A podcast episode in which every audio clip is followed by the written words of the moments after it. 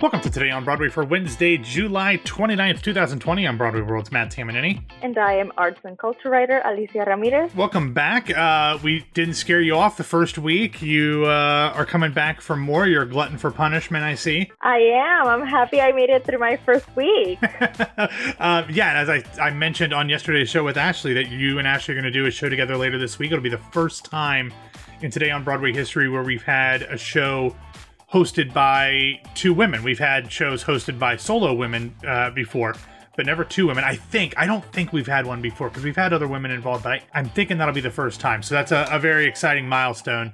Uh, for our little our little project. Yeah, I'm happy to be a part of that. Awesome. Well, uh, of course, if you want to hear that historic, groundbreaking, revolutionized, industry shaking up episode later this week, you can hear it first by going to patreon.com slash Broadway Radio, BroadwayRadio.com slash Patreon.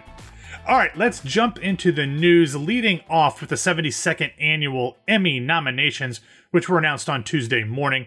The announcement was hosted by Leslie Jones with some help from Laverne Cox, Josh Gad, and Tatiana Maslany. And uh, the nominations went out with a hitch. And as my friend Annie, who is probably listening to this, said, uh, she texted me on Tuesday morning while they were going on. She said, Imagine award nominations going smoothly and actually starting on time. Uh, and that brought back a lot of very bad uh, flashback memories to Tony nomination mornings when everybody on the internet was saying their stream hadn't started. So uh, uh, I, we didn't have to experience that in 2020, unfortunately. but I did not miss uh, those stresses. But it was nice to see a number of theater folks picking up nominations on Tuesday. First, let's run through the different series that got nominations before we get into the performer noms. The best drama series nominees, uh, nominees were Better Call Saul, The Crown, The Handmaid's Tale, Killing Eve, The Mandalorian, Ozark, Stranger Things, and Succession. The best comedy series nominees are Curb Your Enthusiasm, Dead to Me, The Good Place, Insecure, The Kominsky Method, The Marvelous Mrs. Maisel, Schitt's Creek, and What We Do in the Shadows.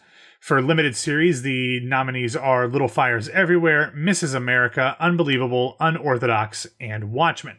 Alicia, how much TV do you watch? Do you do you watch any of these shows in particular? Some of them, yes. I am a Disney Plus subscriber. Hulu, Netflix. So I'm pretty much in the loop of what's going on, and I am so excited um, because a bunch of theater folks got nominations, and for many of them, it was their first time getting a nomination. So, especially during this time, it's not necessarily about recognition. I think it's about getting some motivation to keep going, to keep making art. Yeah. All right, let's move on to performance categories. And again, I'm just going to uh, hit some of the theater performers in these categories. But for lead actor in a drama series, we have Brian Cox for Succession, Billy Porter uh, for Pose. Lead actress in a drama series, we have Olivia Colman for The Crown, uh, Laura Linney for Ozark, and I'm going to throw in Zendaya for Euphoria. She's not really a theater person, but she did a Disney musical type thing, so she's I think she's mm-hmm. theater adjacent. Um, then we have yeah, lead- those are those are one of the nominees that you are pleasantly surprised. You might have not seen her on stage, but it's someone oh yeah they could make a good contribution later on. It, it shows the versatility. Yeah, I mean, I one I'm a you might not know this, Lisa, but I am a huge uh, comic book movie fan. So I love Zendaya from Spider Man, but she is just um, she's done a bunch of really cool, interesting stuff, and I haven't seen Euphoria. Um, it's not that's not usually my speed, but um, I've really been impressed with her and everything I've seen. So uh, I, I, was excited to see her in with a just a killer uh, group of actresses in the lead actress in a drama series. Yeah, you you'll enjoy Euphoria. It's not teen angsty things are not usually my cup of tea, but uh, I'll, I, maybe I'll check it. I, I think Jeremy O. Harris actually is a writer for that show, so mm-hmm. maybe it's worth checking it out for that. But anyway, let's move on to lead actress in a comedy series: Christina Applegate for Dead to Me, Rachel Brosnahan for The Marvelous Mrs. Maisel. Uh, two good theater folks there. Lead actor in a limited series or movie: Jeremy Irons for Watchmen, Hugh Jackman for Bad Education, Jeremy Pope for Hollywood, following up a, a pair of Tony nominations from 2019 uh, Mark Ruffalo for I Know This Much Is True, Then getting into lead actress in a limited series or movie, we have Cate Blanchett for Mrs. America, Kerry Washington for Little Fires Everywhere. Some other names I'll just run through really quickly with theater connections that received nominations uh, Billy Crudup, uh, Jeffrey Wright, uh, Laura Dern, Meryl Streep, Samira Wiley, um, Fiona Shaw, William Jackson Harper for The Good Place, um, Tony Shalhoub, Mahershala Ali, Betty Gilpin, and uh, Tituss Burgess is in there as well. Holland Taylor, Uzo Aduba, Toni Collette, uh, really a ton of theater folks. Then we've also got in the character voiceover performance category, Leslie Odom Jr. was nominated for Central Park. Ingrid Michaelson was nominated in the original music and lyrics category for Little Fires Everywhere for a song she wrote from that. But and also, I wanted to add a first time nominee that I was pleasantly surprised to see on this list, Jasmine Cephas Jones. Yeah, she was nominated for a Quibi show, which is uh, fairly interesting. I didn't even know how Quibi was going to be involved in that, in these nominations, but there were a number of folks from Quibi shows that stuck out. Uh, it's always fun to see the theater folks. We talk about this every time there's uh, Emmys and Oscars stuff nominated or nominations come out. Like, it's just funny that even if they're not folks that have be, been on stage or Broadway or off Broadway in a long time, it's just really funny to see all the folks that have very, very firm roots in theater really being the, the cream that rises to the top, uh, whether mm-hmm. it's on TV or film. All right, let's move on to some other news.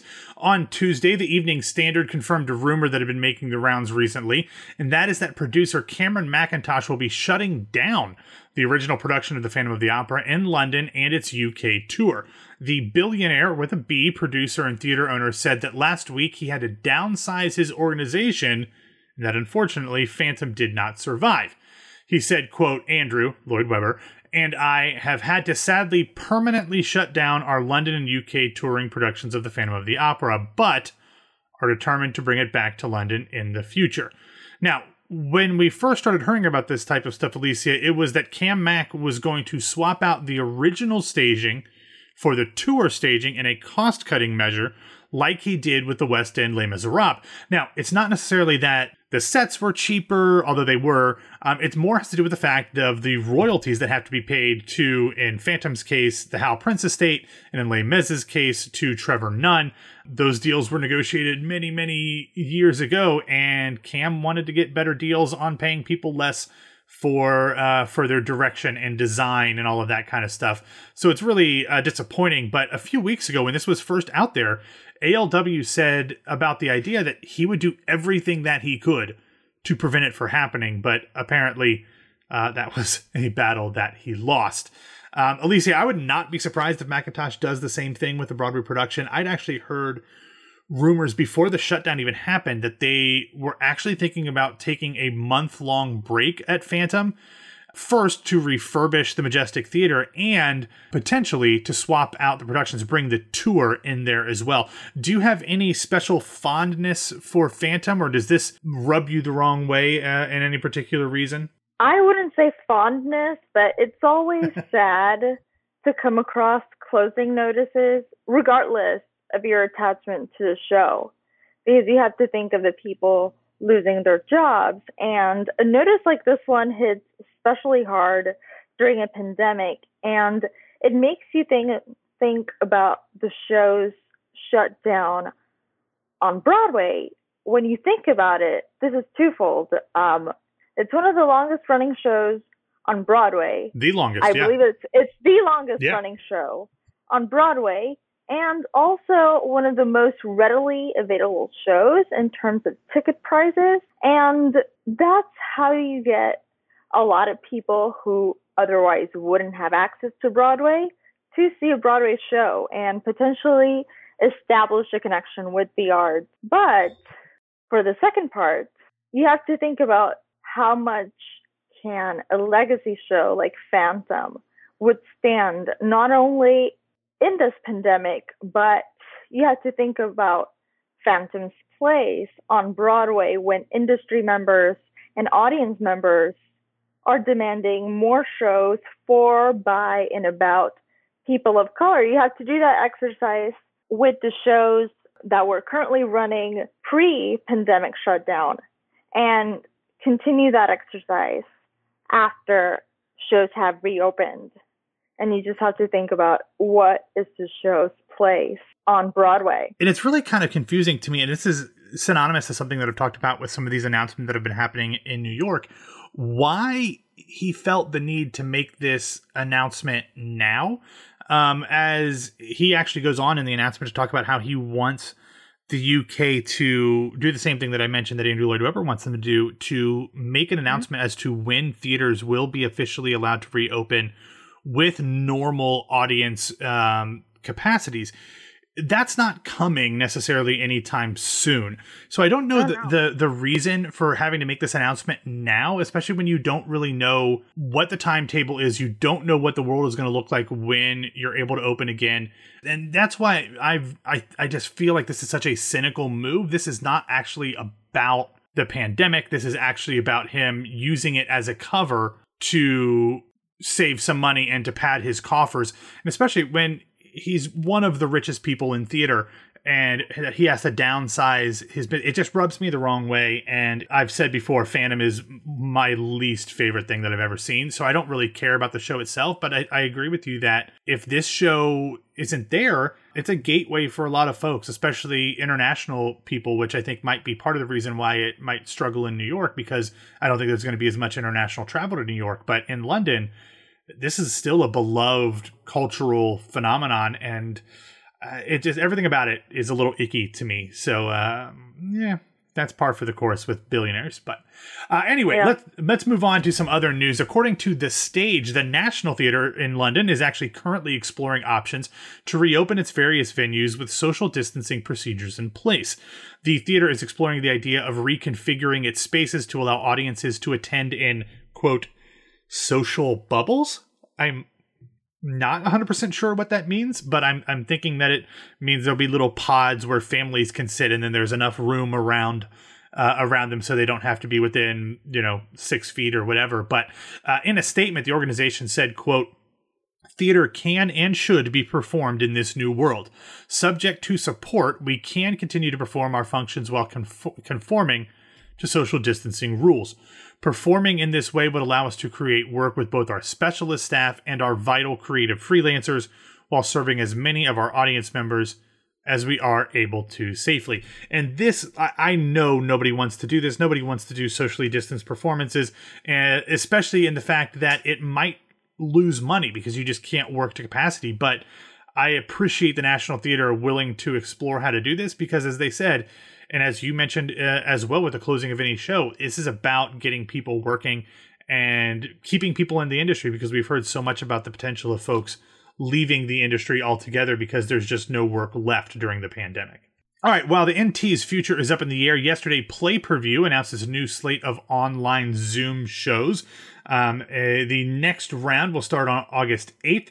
It will feature a reunion from the 2007 Cherry Lane original production of Amiri Baraka's Dutchman, featuring Dulé Hill, Jennifer Mudge, and Chris Myers. Then a week later, it will be the 10th anniversary reunion reading of Kristoffer Diaz's The Elaborate Inheritance of Chad Deity. And they will also be launching a new Instagram live series in which they will have 30 minute conversations with writers, directors, and performers. The first one will happen uh, this Friday, uh, actually at 3 p.m. Eastern Time with Marin Ireland. So, uh, Marin is one of James's favorites. So, uh, definitely check that out. I've seen a number of, of play per view things. I've got another one coming up this weekend. So, I'm always excited with the stuff that they do. All right, next up, at the beginning of the shutdown, review aggregator site ShowScore announced that it would be taking a hiatus for however long shows were dark as I can attest to, theater sites of all kinds are struggling to find, you know, just how to survive an entire year without performances. And yesterday, it looks like Show Score is kind of going to survive, but not, because it was reported by Broadway News that Show Score had been acquired by TodayTix. According to the article, Show Score will still retain its own branding and website while becoming integrated into the larger TodayTix suite of products. TodayTix will seek to bring the review site and its community, which includes conversations and member events and user generated reviews to all of the markets that TodayTix is in around the country and the world. The integration of the two sites will begin in September, and no financial terms were revealed. Now, Alicia, this to me, I am glad that Show Score is going to live on because it does have a loyal user base and it's become a good tool for a lot of theater fans to kind of see what not necessarily what the th- the critics reviews are, but what some of their peers reviews are. But anytime there's this kind of uh, strategic acquisition in the tech field, it doesn't tend to bode super well for the company being acquired. Yahoo buying Tumblr or Twitter uh-huh. buying Vine, stuff like that. Like, uh, I worry about show score surviving, and if it does survive, if it will maintain kind of the authenticity that it's had for a lot of users over the past five years. Yeah, I agree. Me too. Um, one thing I am looking forward to seeing is that Show Score used to have a blog, and I know of people who used to write for Show Score. Yeah, totally. And I know Today Ticks has its own vertical for articles, and it'll be really interesting to see how much of that aspect of show score gets brought into the TodayTix brand as a whole, or if that's going to be can- canceled in its entirety. Yeah, it's it's it's a great resource for people looking for reviews and information about shows, but it's also a great resource for um, arts journalists to have mm-hmm. uh, pieces published. So uh, it's going to be a brand new world for yeah, everybody. people starting out. Yeah, absolutely. Um, and I know folks that work there fairly full time uh, and other stuff working with their meet and greets and stuff like that. So it'll be interesting to see what show score looks like when shows actually return. All right, let's get into some recommendations. I have two, and this one's feel good because it's Audra McDonald related, but she also talks about some very serious things. It's an oh, interview. I love this interview. Yeah, it's really good, isn't it? I'll let you kind of explain what's in it then. Um, Michael Schulman from uh, The New Yorker talked to the queen of all things theatrical, Audra McDonald. Alicia, what about this interview stood out to you? To me, it was her admission that she doesn't love virtual performances, but then she goes to explain that they are vital at this point and that it's not about her and what she prefers. It's the bigger picture of keeping the arts alive and as an industry showing the resilience and the creativity behind what everybody can offer. And she's at the forefront of it, not only with her performance performances, excuse me, but with her activism, and that is something that goes back to pre-pandemic. Yeah, I mean, she is always one of, at, the forefront of things that matter in our community and society as a whole. And uh, it's a great interview. I highly recommend you you reading it. Audra is one of the most intelligent people uh, in in the industry, and highly highly recommend that. We of course will have a link in the show notes. Uh, and then finally, I have a little video. And actually, what's interesting about this video is that it comes from a recent concert that was held outdoors in Delaware with the husband and wife team that are starring in the Frozen National Tour, Caroline Bowman and Austin Colby. Caroline is playing uh, Elphaba on the, or not Elphaba, she's played Elphaba before and she's singing. Yeah, uh, you'll see why I said Elphaba here in a minute. But she's playing Elsa on tour, and her husband uh, Austin Colby is playing Hans. They did this concert, and um, they did a mashup of the Sound of Music song um, "Something Good."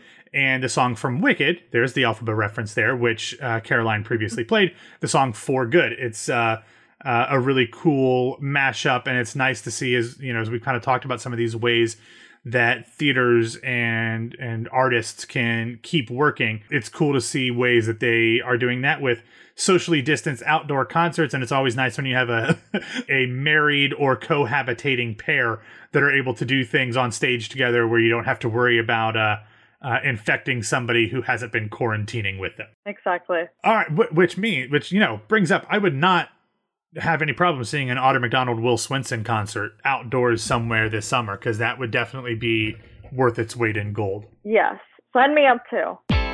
Yeah. all right. That is all that we have for today. Thanks for listening to Today on Broadway. Follow us on Facebook and Twitter at Broadway Radio, and you can find me on Twitter and Instagram at BWWMatt. Alicia, where can people find you on social media? People can find me on Twitter and Instagram at A Ramirez Gar 31. Awesome. Everybody have a wonderful hump day. Ashley will actually be back with an interview tomorrow. She ha- is talking to the creators behind the Public Theater's online Zoomed show, uh, The Line. And then Ashley and Alicia will have that historic, groundbreaking, record setting episode of Today on Broadway coming to your ear holes on Friday.